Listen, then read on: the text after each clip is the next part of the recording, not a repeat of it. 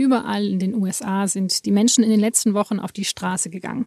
Sie protestieren gegen diskriminierende Polizeigewalt und den strukturellen Rassismus in den USA. This country is supposed to be about the land of the free for all. It has not been free for black people and we are tired. We've been here every day. We want a meeting. We're not walking no more. We're not waiting anymore.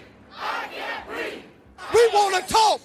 We're going to be out here every night. This is 400 years of trauma and pain and we're tired. We're tired. Der Auslöser war der gewaltsame Tod des Afroamerikaners George Floyd, der wohl unter den Knien eines weißen Polizisten in Minneapolis erstickt ist. Doch Minneapolis, das ist 7000 Kilometer weit weg. Und trotzdem sind auch hier in Deutschland Zehntausende Menschen auf die Straße gegangen. Und zwar nicht nur aus Solidarität mit schwarzen US-Amerikanern, sondern weil es auch hier in Deutschland ein Problem mit Rassismus gibt und mit Polizeigewalt. Das Problem ist viel kleiner als in den USA, aber dass es rassistisches Verhalten in der deutschen Polizei gibt, das beklagen Betroffene schon länger. Und gerade die letzten Tage haben viele Menschen zum Anlass genommen, um über ihre Rassismuserfahrungen mit der Polizei in Deutschland zu sprechen. Und genau darüber wollen wir auch in dieser Folge von Das Thema reden. Warum ist rassistisch motivierte Polizeigewalt auch in Deutschland ein Problem und was wird dagegen getan? Darüber spreche ich mit Ron Steinke, Redakteur in der SZ Innenpolitik. Und außerdem hören wir später in dieser Folge von Biplab Basu. Er arbeitet in einer Beratungsstelle für Opfer rassistischer Polizeigewalt.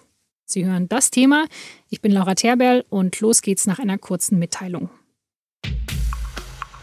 Hallo, mein Name ist Christoph Gurk. Ich bin der Lateinamerika-Korrespondent der Süddeutschen Zeitung. Das heißt, ich betreue eine Region, die ist riesig groß. Die reicht von den Wüsten im Norden von Mexiko bis nach Feuerland. Und mein Problem ist es meistens nicht, Geschichten zu finden. Ich muss aus diesen Geschichten aber die wichtigsten auswählen und dann auch die Hintergründe erklären. Wieso brennt zum Beispiel der Amazonas? Wieso gehen die Menschen in Chile seit Monaten auf die Straße? Wie verändert sich Brasilien unter Bolsonaro?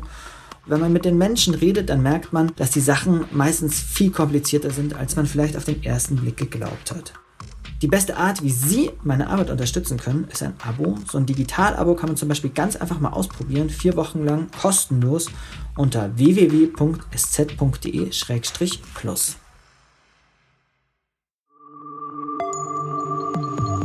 Das Thema. Der Podcast der Süddeutschen Zeitung.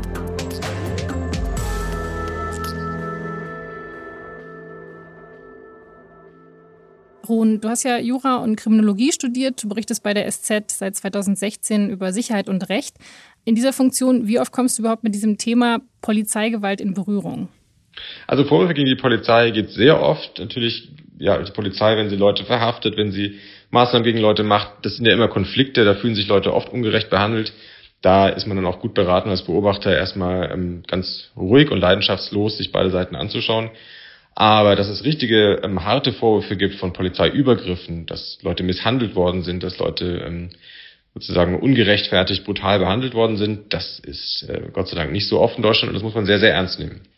Also es ist nicht so oft, aber es kommt vor. Es kommt vor, ja. Wenn es jetzt einen Fall gäbe, von dem du wünschen würdest, dass jeder ihn kennt, welcher wäre das denn? Also ein Fall, der wirklich drastisch ist, den habe ich noch aus meiner Zeit als Student in Hamburg in Erinnerung. Hinter den Mauern von Hamburger Polizeiwachen Anfang der 2000er Jahre haben sich Szenen von Folter abgespielt. Das ist ein hartes Wort und man zuckt vielleicht zusammen, aber das Wort stammt nicht von mir, das stammt vom Europäischen Gerichtshof für Menschenrechte. Der hat nämlich diese Praxis so bezeichnet, dass Drogendealer von der Polizei verhaftet werden, dass die in die Polizeiwache gebracht werden, dass ihnen ein Plastikschlauch in die Nase gerammt wird und durch diesen Schlauch ein Brechmittel in den Körper hinein gebracht wird und dass sie dann sozusagen brechen müssen, bis der ganze Inhalt des Magens ausgeleert ist. Es ist eine derart erniedrigende, eine derart ja, auch grausame und auch unnötige Praxis. Die Idee war, dass die Polizei auf diese Weise Drogenpäckchen, die im Magen von Drogendealern sind, zutage fördern wollte. Also, dass man den Drogendealern es nicht ermöglicht, dass sie es einfach runterschlucken und damit die Beweise aus dem Weg schaffen. Aber da ist die Polizei wirklich über Grenzen gegangen. Und das hat natürlich auch den Kontext gehabt, dass die Dealer, um die es da ging, Schwarze waren. Also der ganze politische Diskurs damals in den Boulevardmedien, es war auch eine Wahlkampfzeit damals in Hamburg, war der schwarze Dealer, die müssen jetzt mal ein bisschen die Härte des Gesetzes zu spüren bekommen.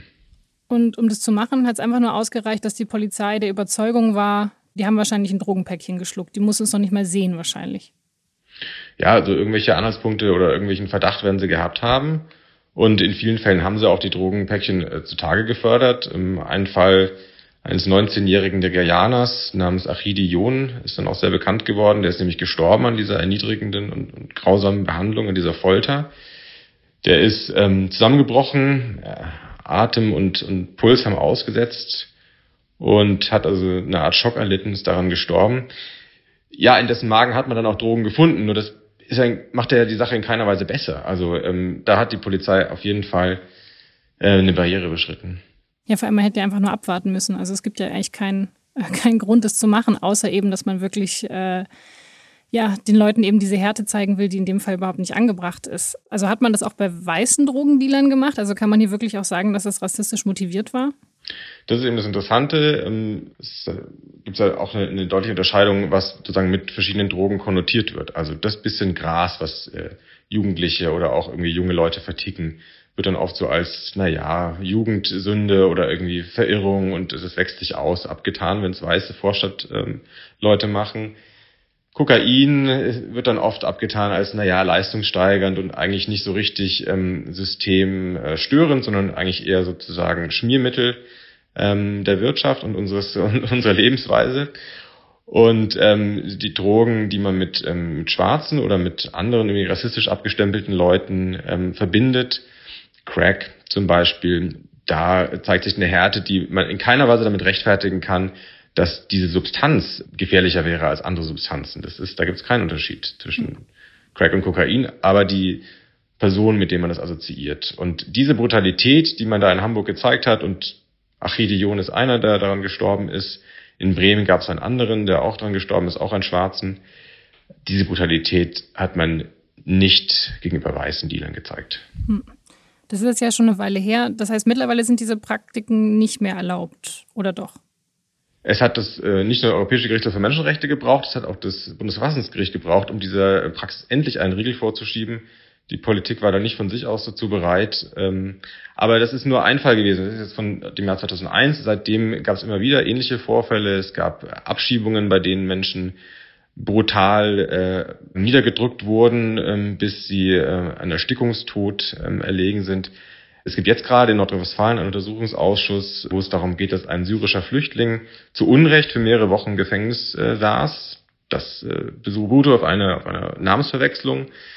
Aber das Schockierende daran ist, dass es schon Wochen zuvor bekannt war innerhalb der Behörden, dass das offenbar nicht der Richtige ist. Man hat ihn trotzdem schmoren lassen. Und wieso? Also das kann man natürlich immer nicht ganz beantworten. Man kann nicht den Entscheidern in den Kopf gucken. Aber ich stelle mir schon die Frage, wenn der Thomas Müller gehießen hätte, ob da nicht eine andere Lobby und nicht eine andere Entschlossenheit dabei gewesen wäre oder eine andere Sensibilität für dessen Rechte, als wenn einer Ahmad Ahmad heißt und aus Aleppo kommt. Gibt es denn dazu Daten? Also ich meine, diese Einzelfälle sind jetzt total krass. Wir haben auch in letzter Woche häufiger über den Fall von Uri Jalou gehört, der in seiner Zelle unter sehr mysteriösen Umständen verbrannt ist und es bis heute nicht aufgeklärt ist, richtig. Das sind natürlich krasse Fälle. Da ist man dann schnell versucht, dann zu sagen, das ist ein Einzelfall. Aber gibt es denn Daten, die das wirklich erfassen, wo man sagen kann, okay, so groß ist das Problem in Deutschland? Also das ist sehr schwierig, das empirisch zu erfassen, aber man kann sich zum Beispiel mit Polizisten selber unterhalten, die einen Migrationshintergrund haben und deren Erfahrungen, wenn sie keine Uniform tragen, sich mal anhören. Wenn die sich durch ihre Stadt bewegen, in Berlin zum Beispiel gibt es sehr, sehr viele Polizisten, die aus Familien mit Migrationsgeschichte kommen, die erleben auch, dass sie von der Polizei, von den eigenen Kollegen, die sie sozusagen jetzt nicht erkennen, anders behandelt werden. Ich habe gestern einen Fall recherchiert eines grünen Bundestagsabgeordneten, Mehmet Kilic, der war Mitglied im Innenausschuss des Bundestages, also einer der maßgeblichen Leute für Polizeipolitik sozusagen. Der ist im Zug kontrolliert worden als einziger, und also von Polizisten, während rundherum die anderen, die autochton deutsch erscheinenden Passagiere nicht kontrolliert wurden. Warum? Weil der Bundestagsabgeordnete gefährlicher irgendwie wirkte oder vielleicht doch, weil er eine andere Herkunft zu haben scheint. Oder es gibt den Fall aus dem vergangenen Jahr von einem türkischstämmigen Dozenten der Polizeihochschule in Duisburg. Der hat sich auf dem Kirchentag in Dortmund bewegt. Der war da als Teilnehmer auf einem Diskussionspanel eingeladen. Und auch der wurde kontrolliert als einziger, während rundherum die Menschen nicht kontrolliert wurden. Und er fragt die Beamten, ja, warum wirklich jetzt irgendwie verdächtig war, warum diese anlasslose Kontrolle, warum picken Sie da für mich heraus? Und dann antwortet der Polizist, ja, sagen Sie mal, Herr so und so, haben Sie denn schon mal mit der Polizei zu tun gehabt? Und hat er gesagt, ja, jede Woche, ich bin nämlich Dozent an Ihrer Polizeihochschule. Also solche Fälle gibt's viele. Es ist nicht so, dass man das empirisch valide auswerten kann, einfach weil das Dunkelfeld da natürlich enorm hoch ist. Man ist darauf angewiesen, dass solche Fälle in den Medien oder bei unabhängigen Beschwerdestellen erfasst werden. Kann dann nicht davon ausgehen, dass es in irgendeiner Weise vollständig geschieht. Aber dass das Problem real ist, das kann man nicht leugnen. Also was du jetzt angesprochen hast, ist ja das Racial Profiling, also dass die Polizei einfach anlasslos eben immer diejenigen Leute kontrolliert, die so aussehen, als ob sie Rassismuserfahrungen gemacht hätten, so formuliere ich es jetzt mal. Das müsste ja wahrscheinlich auch die Polizei selber erfassen. Also wenn man dazu Daten haben möchte, dann müsste die Polizei ja selber sagen, okay, wir haben bei dem Event so und so viele Leute kontrolliert und so viele davon haben Migrationshintergrund. Ja, und die Polizei selber sieht das vielleicht auch gar nicht so. Also es ist ja nicht nur derjenige rassistisch, der sich selber von Rassisten hält. Im Gegenteil, in den meisten Fällen sind es ja Leute, die das rationalisieren und sagen, naja, ich habe nicht nach Ethnie geurteilt oder ausgewählt, sondern nach sogenannter kriminalistischer Erfahrung. Also so verschleiert sind die Dinge. Das mag dann auch sein, dass der Beamte oder die Beamtin das auch selber so sieht. Und das macht es dann umso schwieriger, darüber zu reden. Also das sieht man jetzt zum Beispiel in Berlin, gibt es ein neues Gesetz, das nennt sich Landesantidiskriminierungsgesetz. Eigentlich eine sehr vernünftige Sache. Da geht es darum, dass Menschen, die genau so eine Erfahrung machen, die von der Polizei ausgewählt werden und wo viel dafür spricht, weil sie beispielsweise die einzigen weit und breit waren, die eine dunkle Hautfarbe haben, dass sie nur deswegen ausgewählt wurden. Und wo diese Menschen jetzt die Möglichkeit bekommen, in Berlin dagegen vor Gericht vorzugehen und dann die Polizei zu fragen, naja, dann Karten auf den Tisch und begründet doch mal sachlich, warum ich ausgewählt wurde. Und wenn euch nichts anderes einfällt als mein Erscheinungsbild, dann ist es zu wenig und dann gibt es da irgendwie eine juristische Gegenwehr. Und dagegen ist die Polizei und die Polizeigewerkschaft Sturm gelaufen in dieser Stadt und große Teile der Politik auch. Also das ist ein Thema, bei dem leider sehr wenig Gesprächsbereitschaft da ist und wo es leider auch innerhalb der Polizei ein sehr schwieriges Klima gibt. Was sehr schade ist, weil an sich viele Polizistinnen und Polizisten jeden Tag sich für Minderheiten stark machen, sich für die Schwachen stark machen und deren gute Arbeit wird auch abgewertet im öffentlichen Bild durch solche indiskutablen einzelnen Fälle. Hm.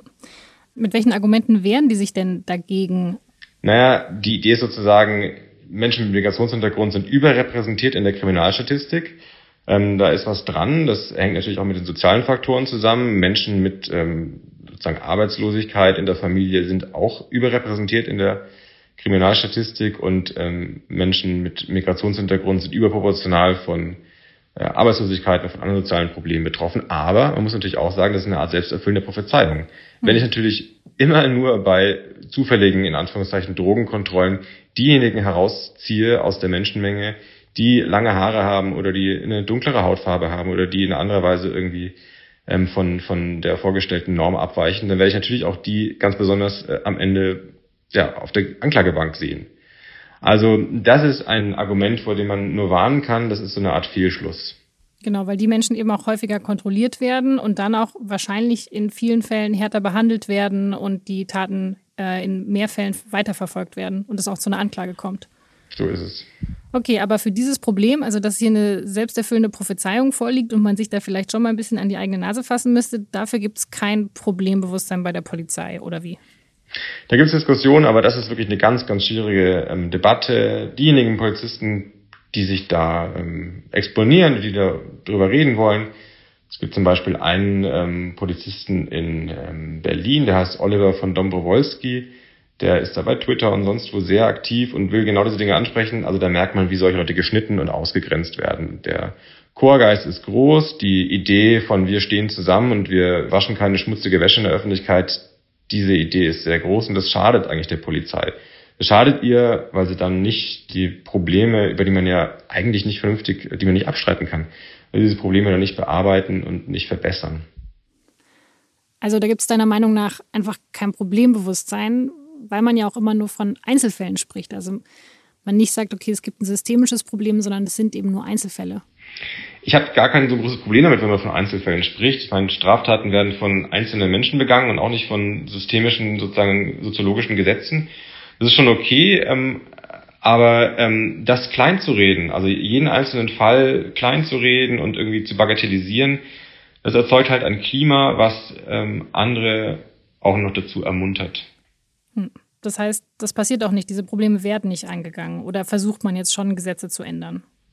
Also es gibt jetzt einen Vorschlag von der SPD-Chefin Saskia Esken, unabhängige Beschwerdestellen einzurichten für die Polizei. Und an dem Vorschlag ist bemerkenswert, dass der überhaupt nicht originell ist, sondern das ist etwas, was seit Jahren eigentlich alle Fachleute, die sich mit dem Thema beschäftigen, auch sagen. Das ist ganz einleuchtend. Warum? Weil es bisher keine unabhängige Stelle gibt, an die man sich wenden kann, wenn man sich über Polizeigewalt beschweren möchte. An wen muss man sich wenden? Muss sich an die Polizei selber wenden. Das ist etwas, was natürlich erstmal sehr viele Menschen abschreckt. Also eine Hemmschwelle ist dann groß.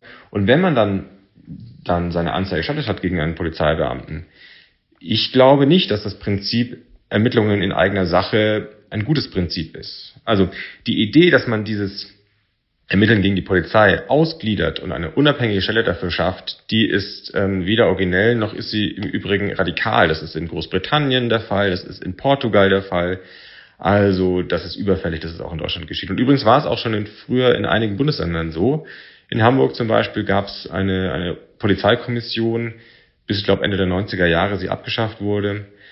Und das sind eigentlich Dinge, die man, also allerhöchste Zeit, dass man die wiederbelebt. Also wie kann ich mir das vorstellen? Das heißt, wenn ich mich von der Polizei ungerecht behandelt fühle, dann gehe ich aufs Polizeirevier und sage, hallo, ich möchte Sie anzeigen. Also das ist ja irgendwie absurd, oder? Aber so ist momentan die Lage.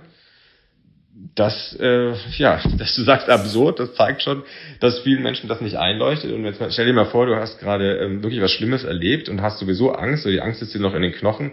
Und jetzt hast du erstens zu befürchten, wem werde ich denn da gegenüber sitzen? Sind es dann irgendwie deren Kollegen? Und zweitens musst du auch befürchten, dass dann eine Gegenanzeige sofort kommt, weil die sozusagen sagen, ja, Widerstand gegen die Vollstreckungsbeamten.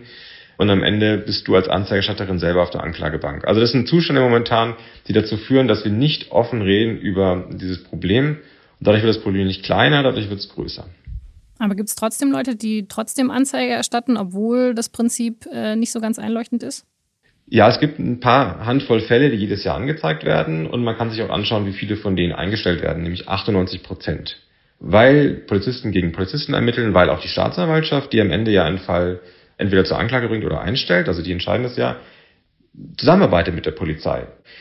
Weil all das so ist und man keine unabhängige Beschwerdestelle hat, sind die Voraussetzungen echt schlecht in Deutschland für eine rechtsstaatlich saubere Aufarbeitung von diesem Thema.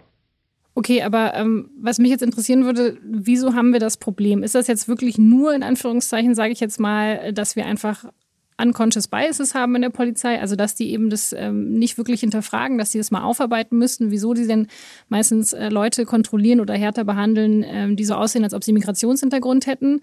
Oder liegt es wirklich daran, dass die Polizei ein Problem hat mit Rechtsextremismus? Also wir haben ja auch immer wieder den Fall, dass wir hören, dass unter der Polizei sogar auch Reichsbürger sind. Also wie groß ist das Problem in der Polizei? Also allgemein sind natürlich Berufe, die mit Uniformen und mit Waffentragen einhergehen, besonders attraktiv für Leute, die rechts- und autoritärer ticken als der Durchschnitt. Die Frage ist, wie die Politik und wie die Polizeiführung damit umgeht. Also wie klar sie rote Linien zieht und wie klar sie auch den Leuten unten deutlich macht, bis hierhin und nicht weiter, und wer da weitergeht, der fliegt raus. Deswegen ist es eine Frage der Führung. Und wenn man sich das mal anguckt, wie lapidar darüber hinweggegangen wird in manchen Bundesländern über Fälle von Polizeigewalt. Oder ich habe jetzt den Fall Achidi John geschildert, also der Mensch, der in Hamburg da an dem Brechmitteleinsatz umgebracht wurde. Wie lässig dann die Justiz darüber hinweggegangen ist, wie lässig die Politik darüber hinweggegangen ist, ist natürlich ein Signal an die Beamten, dass sowas ein bisschen geduldet wird. Oder die Polizeigewerkschaft, es gibt ja zwei große Polizeigewerkschaften, die konservativere von beiden, nämlich die Deutsche Polizeigewerkschaft, hat im Jahr 2012 einen Kalender gedruckt und an ihre Mitglieder verkauft, der zeigte, man muss es wirklich so nennen, rassistische Karikaturen. Also da war ein Schwarzer, der sozusagen ein bisschen lächerlich überzeichnet sagte, was ist mit Verdunklungsgefahr? Fragezeichen. Und das war dann so der Gag. Also das ist wirklich widerwärtig. Und das ist ja ein Signal an die Kollegen im Polizeidienst, was für eine Tonlage irgendwie okay ist und über was für Witze man lacht. Also es ist sehr wichtig, und das fängt bei der Führung eben an, dass die Polizei sich bewusst macht, auf welcher Seite sie steht. und wofür sie eigentlich antritt. Und an sich ist Polizei ja der edelste Beruf, den man sich vorstellen kann. Polizei heißt, jeden Tag das Grundgesetz zu verteidigen und oder sozusagen mit Leben zu erfüllen, in die Tat umzusetzen und mit Mut und mit Opferbereitschaft dafür einzutreten, dass nicht das Recht des Stärkeren gilt, sondern die Stärke des Rechts. Hm. Und damit passt es überhaupt nicht zusammen, dass man sich über Schwache oder über Außenseiter oder über Minderheiten lustig macht.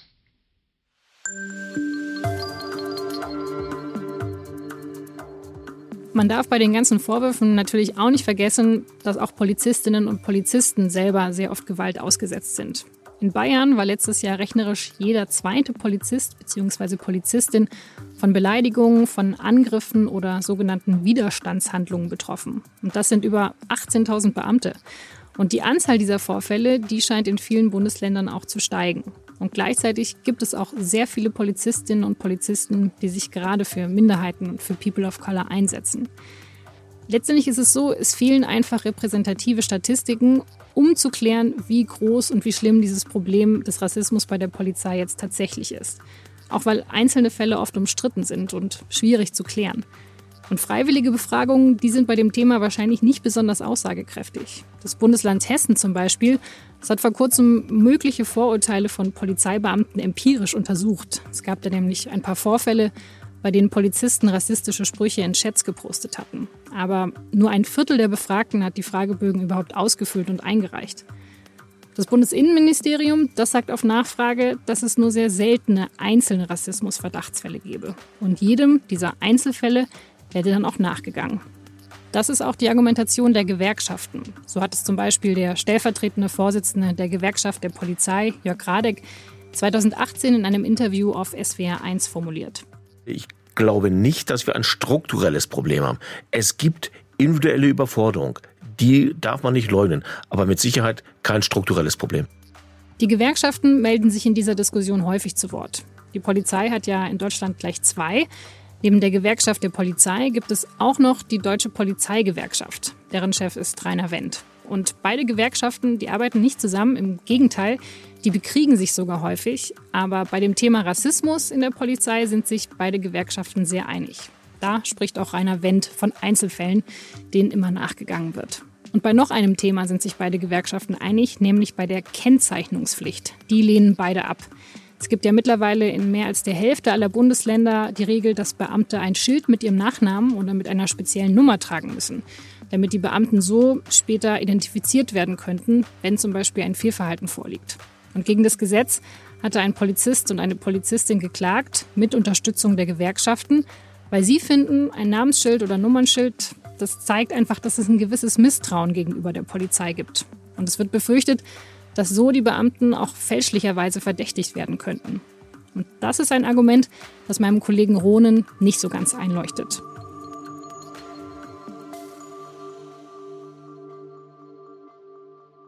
Das ist auch was, was mir unverständlich ist. Die Polizei legt ja sehr viel Wert darauf, dass bei Demonstrationen Menschen nicht ihr Gesicht vermummen, also jetzt Corona mal ausgenommen, dass man sozusagen sich Auge in Auge gegenübertritt und mit offenem Visier für das eintritt, wofür man eintreten möchte. Die Polizei selber kommt aber nicht nur mit Helmen, sondern eben auch anonymisiert, also ohne Nummer auf der Uniform daher und verhindert damit, dass man, selbst wenn es Videoaufnahmen gibt von Übergriffen, und beim G20-Gipfel in Hamburg 2017 gab es ja einige solcher Videos, dass man das dann nachher aufarbeiten kann. Also dass es überhaupt eine Chance gibt für Leute, die Strafanzeige erstatten, da am Ende irgendwie zum Erfolg zu kommen. Das kann man nicht rechtfertigen mit irgendwie keinem Generalverdacht oder sonst was, denn es gibt ja die Möglichkeit, da nur eine Zahl drauf zu tun, es muss ja nicht unbedingt der Name draufstehen. Ich finde, Leute, die von Berufswegen den Rechtsstaat vertreten, wie Polizeibeamtinnen und Polizeibeamten, denen steht es nicht gut zu Gesicht, wenn sie den Rechtsstaat gleichzeitig fürchten. Und nichts anderes ist ja das Argument, wenn Polizeibeamte sagen, wir wollen nicht Nummern auf unsere Uniform tragen, wir wollen keine Namensschilder tragen, weil wir befürchten, dass wir dann zu Unrecht angezeigt werden. Also zu Unrecht angezeigt zu werden, das ist ein Risiko, was in einem Rechtsstaat einen nicht bange machen sollte. Denn der Rechtsstaat sorgt schon dafür, dass Unschuldige nicht verurteilt werden. Und da gibt es bei der Polizei also vorgeschobene Argumente, leider auch von den Polizeigewerkschaften. Und es gibt eine Scheu von Innenministern, sich mit denen anzulegen und da eine unpopuläre Forderung durchzusetzen, dass man eben Polizeibeamte markiert mit einer Nummer. Okay, also da hat man die Befürchtung, dass dann Leute Fotos machen, sagen, dieser Polizist, der hat mich schlecht behandelt, oder dass man auch die Adresse rausfindet, solche Dinge. Die Adresse rauszufinden ist ja gar nicht möglich und auch den Namen rauszufinden ist ja auch nicht unbedingt notwendig. Es reicht ja wirklich, wenn du da eine sechsstellige Nummer hast auf der Uniform. Das würde es schon ermöglichen, dass du an einem Video nachher rekonstruieren kannst. Das soll ja auch nicht der Bürger so rekonstruieren, sondern das soll dann die Justiz später rekonstruieren, welcher Beamte das war, weil wenn es dann darum geht, Übergriffe zu ahnden, dann geht es natürlich um individuelle strafrechtliche Verantwortung. Und da geht es nicht um die Institution Polizei, sondern geht es um jemanden, der sich eben nicht an die Regeln dieser Institution gehalten hat, sondern gemeint hat, er nimmt das Recht in die eigene Hand und da ist es besser. Und das tut der Polizei gut, wenn da eigentlich mehr Transparenz zugelassen würde. Aber die Gewerkschaft sagt ja, nee, wir wollen das nicht, weil da stehen wir dann unter Generalverdacht. Hin und wieder gibt es mal einen Landesinnenminister, der sich das traut, trotzdem dagegen vorzugehen. Mecklenburg-Vorpommern zum Beispiel. Vor, 2-3 Jahren hat die Nummern eingeführt. Auf der anderen Seite gibt es wieder Bundesländer, wo die Innenminister sich wieder beliebt machen bei der Polizeigewerkschaft, die sie wieder abschaffen. Nordrhein-Westfalen beispielsweise, auch vor 2-3 Jahren, hat die Nummern an der Uniform wieder abgeschafft. Also das ist ein Hin und Her und eins, was nicht mit irgendwie Sachargumenten zu verstehen ist, sondern nur mit diesem ein bisschen populistischen Spiel der Polizeigewerkschaften. Wieso ist denn diese Gewerkschaft überhaupt so mächtig? Also ich habe das Gefühl, dass die enorm viel blockiert, obwohl vielleicht die einzelnen Beamten sogar sagen würden, wir fänden es gut, wenn wir da mal drüber sprechen. Wieso hat die so viel Macht? Also ich glaube, die Gewerkschaft drückt schon aus, was viele Beamte denken. Die Polizisten in Deutschland sind nicht gut bezahlt, die sind auch sonst, fühlen sich nicht immer so gewertschätzt, wie sie es vielleicht verdienen würden. Und dann geht es viel um Psychologie, dann geht es viel darum, ob dieses Signal, Nummer oder Name auf der Uniform zu tragen, begriffen wird als Stolz und ja, ich habe doch nichts zu verbergen, ich mache doch hier eine vornehme Aufgabe, oder ob es so aufgegriffen wird, und das schüren leider die Gewerkschaften auch, naja, damit werden wir irgendwie gebrandmarkt oder damit werden wir zum Abschuss freigegeben für die Antifa oder für sonst wen. Aber wieso traut sich die Politik dann nicht so richtig, den Gewerkschaften Kontra zu geben? Tja, da mangelt es vielleicht an Führung. Also wieso ist die Gewerkschaft jemand, mit dem man sich nicht anlegen sollte? Ja, das ist wie bei der Bundeswehr. Also man braucht eigentlich, bei der Bundeswehr hat man ja auch zivile Verteidigungsminister, die dafür bezahlt werden, oder Ministerinnen, sich auch mal unbeliebt zu machen in der Truppe und auch mal Ansagen zu machen, die nicht jedem schmecken. Und genauso braucht man auch bei Innenministern das Rückgrat, auch mal Sachen zu sagen, die nicht sofort im Beliebtheitswettbewerb einen voranbringen. Die Sache mit dem Namensschildern auf der Uniform ist eine. Also da spricht alles dafür, das einzuführen. Und wenn hin und wieder Innenminister das machen, dann ist das auch sehr richtig und sehr verdienstvoll.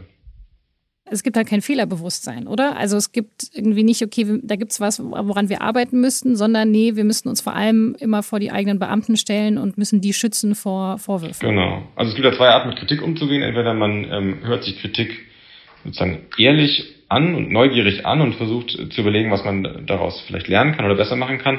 Oder die andere Möglichkeit ist, man setzt einen Panzer auf und weist alles zurück und fühlt sich immer gleich beleidigt. Und das ist leider die unkonstruktive Kultur, die in der Polizei zu dominant ist. Also wir sind jetzt zu dem Punkt gekommen, es gibt nicht so richtig ein Fehlerbewusstsein. Die Polizei scheint da aus sich selber raus vielleicht nicht was dran zu machen, nichts zu ändern.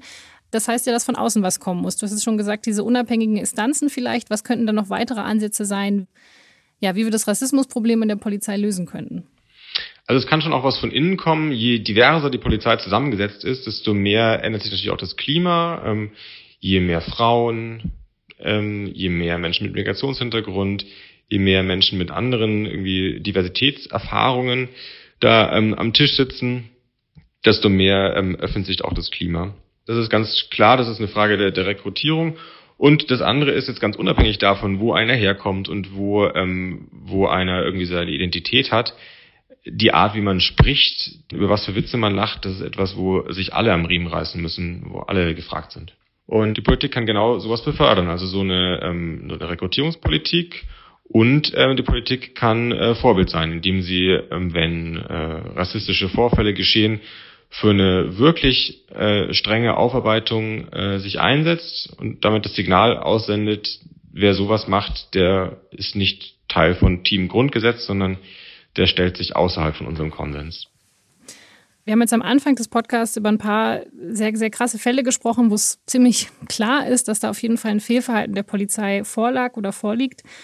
Fällt dir ein Fall ein, der wirklich gut aufgearbeitet wurde? Also wo man jetzt genau weiß, was passiert ist, welcher Beamte dafür verantwortlich ist und dass da auch Konsequenzen rausgezogen wurden? Also ich glaube, das Beispiel in Nordrhein-Westfalen jetzt gerade von dem furchtbaren und erschreckenden Vorfall dieses verwechselten Häftlings, der dann am Ende auch in der Haft umgekommen ist, 2018, ist immerhin ein Beispiel, wo die Aufarbeitung jetzt mit Hochdruck funktioniert. Also ein Untersuchungsausschuss im Landtag ist schon ein großes Kaliber. Und glaubst du da auch, dass es dann Beamte gibt, die dafür dann zur Rechenschaft gezogen werden, also dass es da auch Konsequenzen gibt? Also ich will jetzt nicht schon unten rufen, bevor es losgeht, aber ich glaube, das ist genau die Frage, die man genau im Blick haben muss. Also wird jetzt hier persönliche Verantwortung auch benannt werden? Denn wenn jemand mehrere Wochen lang ohne Grund in Haft ist, das nennt man Freiheitsberaubung, das ist eine Straftat. Schlimmer noch, wenn es eine Straftat ist, die von Amtsträgern begangen wird, Freiheitsberaubung im Amt. Und ob das jetzt irgendwie wegmoderiert wird und bagatellisiert wird und sozusagen die Verantwortung auch ein bisschen diffundiert im Apparat oder ob klar Verantwortung benannt wird, das ist etwas, was man sich genau anschauen muss.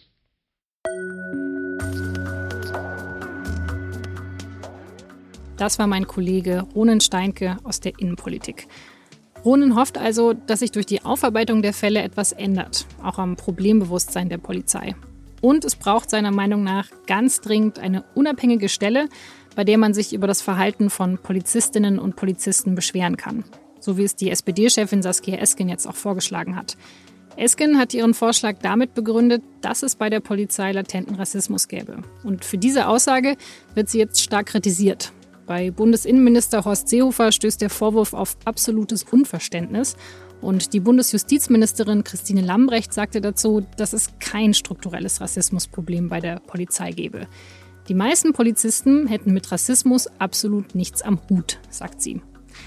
Ob es also so eine unabhängige Einrichtung bald geben wird, das ist fraglich. Was es aber schon gibt, das sind unabhängige Beratungsstellen. Eine davon ist die Kampagne für Opfer rassistischer Polizeigewalt. Das ist eine Organisation, an die man sich wenden kann, wenn man von rassistisch motivierter Polizeigewalt betroffen ist und die solche Fälle dann auch dokumentiert. Biplab Basu arbeitet dort seit 20 Jahren als Berater und ich habe mit ihm darüber gesprochen, wieso er Racial Profiling so schlimm findet und wieso es so wichtig ist, sich dagegen zu wehren. Herr Basu, Sie arbeiten ja jetzt schon seit Jahrzehnten als Berater für Menschen, die rassistische Gewalt erleben, auch durch Polizisten. Was sind denn so typische Fälle, die Ihnen leider ständig begegnen? Ganz typische Fälle zu sagen, ist ein bisschen schwierig. Trotzdem versuche ich.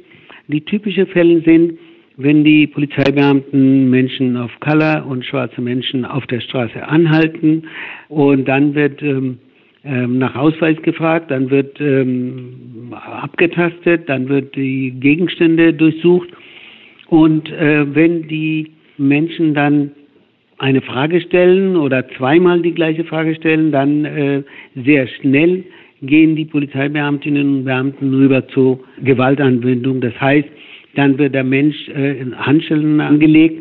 Und häufig passiert, dass sie auf den Boden geworfen werden und dann werden sie mitgenommen zur Polizeiwache und zusätzlich zu ihrem ursprünglichen Sinn oder Unsinn, warum die Polizeibeamten das machen, wird dann gesagt, der Mensch hat Widerstand geleistet und es gab einen Verdacht auf Drogenhandel und also so. Okay, also dass es so ein Racial Profiling gibt, also dass die Leute eben deswegen kontrolliert werden, weil sie eben so aussehen, als ob sie einen Migrationshintergrund hätten und dass dann eben auch sehr schnell die Lage eskalieren kann, wenn die Polizei sagt, okay, da macht jemand Probleme. Genau, deswegen sage ich und wir, dass Racial Profiling ist nie harmlos. Racial Profiling ist immer mit Gewalt verbunden. Aber wenn ich jetzt, also ich könnte jetzt ja als weiße Person sagen oder wahrscheinlich sagen das auch einige Menschen, das ist ja nicht so schlimm, wenn man sich nur richtig verhält und wenn man freundlich ist gegenüber dem Polizisten, dann passiert einem ja auch nichts. Man müsste halt einfach mitmachen. Was entgegnen Sie Leuten, die das Argument kennen? Genau, dieses Argument ist ein unsinniges Argument, weil warum sollte ich ein ganz gewöhnlicher Bürger auf der Straße angehalten werde, aufgrund natürlich meiner Hautfarbe oder Herkunft oder Religion und Sprache. Die anderen werden das nicht gemacht. Und es findet immer in der Öffentlichkeit, auf der Straße, in der U-Bahn, in Bussen und so weiter und so fort. Das heißt, alle Menschen sehen das. Und warum soll ich Polizeibeamten meinen Ausweis zeigen, wenn ich keinen Grund geliefert habe und die Polizeibeamten auch nicht an Ort und Stelle die Gründe nennen? Das ist eine Racial Profiling, die ich als einer der schlimmsten und gewalttätigsten Formen von Rassismus nenne. Wieso ist das für Sie so gewalttätig? Warum muss ich meinen Ausweis zeigen? Ich lebe nicht in einem Polizeistaat. Nur in einem Polizeistaat kann die Polizei so umgehen, aber nicht in einem demokratischen Staat. Hm. Und ich habe auch das Recht, Polizeibeamten später, hinterher, vor einem Gericht zu bringen und von denen eine Antwort zu verlangen, warum sie das gemacht haben, und sie müssen das begründen. Dieses Recht habe ich. Okay, das heißt, das passiert doch häufig, dass dann eben Leute zu Ihnen kommen, dass die gesagt haben, okay, ich wurde eben kontrolliert wegen Racial Profiling, und dass Sie dann die Leute dabei unterstützen, dass sie von der Polizei eine Antwort einfordern, wieso denn gerade Sie kontrolliert wurden. Ja, das ist zwar theoretisch, hört sich ja ganz einfach an, aber praktisch ist das so, wenn ich diese Antwort von der Polizei haben will, dann muss ich zum Gericht gehen. Und Gericht gehen bedeutet in diesen Fällen zum Verwaltungsgericht hinzugehen. Und das ist eine kostenspielige und langwierige Sache. Und meisten Menschen haben wenig Zeit, wenig Energie, wenig Muße und Geld. Hm. Aber gibt es denn Fälle, bei denen das mal gut funktioniert hat, also wo Sie eine Person gut dabei unterstützen konnten und es gab dann auch einen Erfolg? Nein, das ist noch nicht geschehen. Das ist ja ein bisschen deprimierend. Deprimierend schon, aber gleichzeitig, der Mensch fühlt sich auch gestärkt dadurch, dass dieser Mensch sich gewehrt hat hinterher. Und immerhin einen Versuch unternommen, Polizei, Staatsanwaltschaft und Gerichtsbarkeit alle zusammen. Diese geballte Macht, dagegen habe ich versucht vorzugehen. Das ist dann nicht mehr so deprimierend, sondern es ist auch empowern. Okay, also es geht auch darum, den Leuten eben zu sagen, hey, es gibt eine Alternative, ihr müsst das nicht hinnehmen, wir können was dagegen tun. Es gab jetzt ja den Vorschlag von Saskia Esken, von der SPD-Vorsitzenden, dass man doch jetzt noch mehr solcher unabhängigen Instanzen braucht, bei denen man sich beschweren kann. Was halten Sie von dem Vorschlag?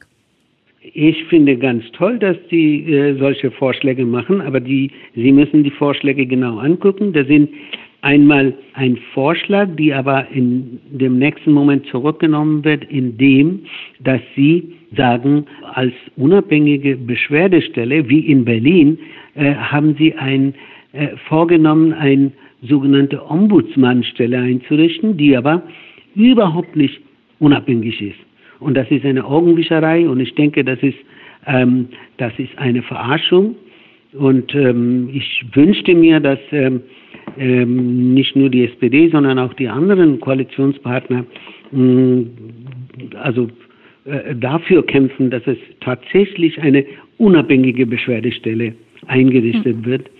Und ich bedauere, dass solche Argumente wie, naja, wir können nicht alles erreichen und deswegen müssen wir einen ersten Schritt machen. Das ist alles, finde ich, Unsinn.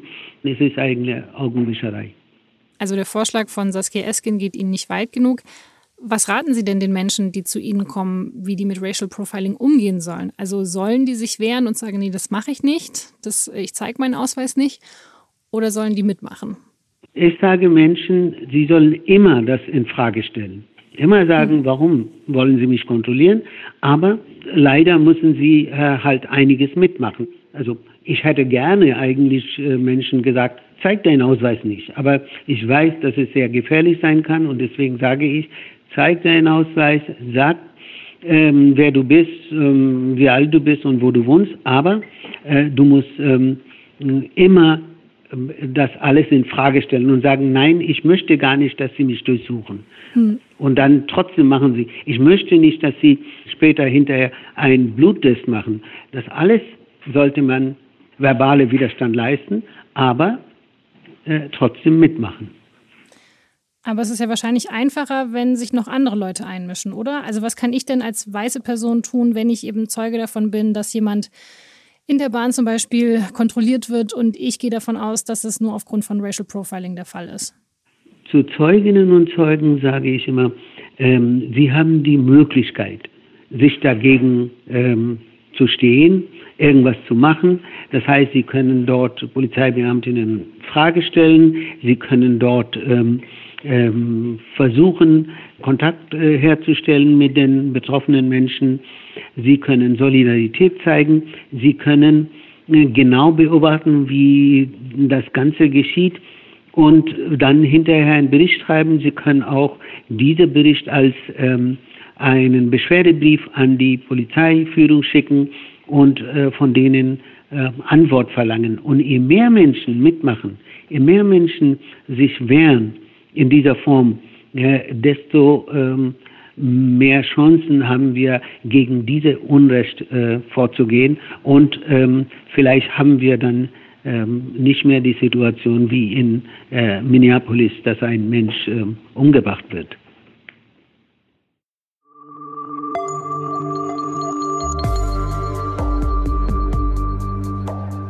Das war das Thema für diese Woche. Weitere Artikel zum Thema Polizeigewalt, zum Thema Rassismus und zu den im Podcast sehr kurz angesprochenen Fällen habe ich Ihnen in den Shownotes und auf sz.de/das-Thema verlinkt.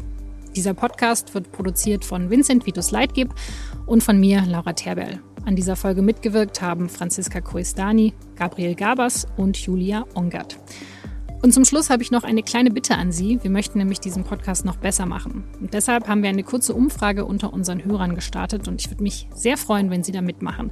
Den Link finden Sie auch in den Shownotes und auf sz.de. Vielen Dank an dieser Stelle auch an alle Hörerinnen und Hörer, die bei unserer letzten Umfrage teilgenommen haben. Das hat uns nämlich wirklich sehr geholfen. Ich bedanke mich ganz herzlich fürs Zuhören und bis zum nächsten Mal.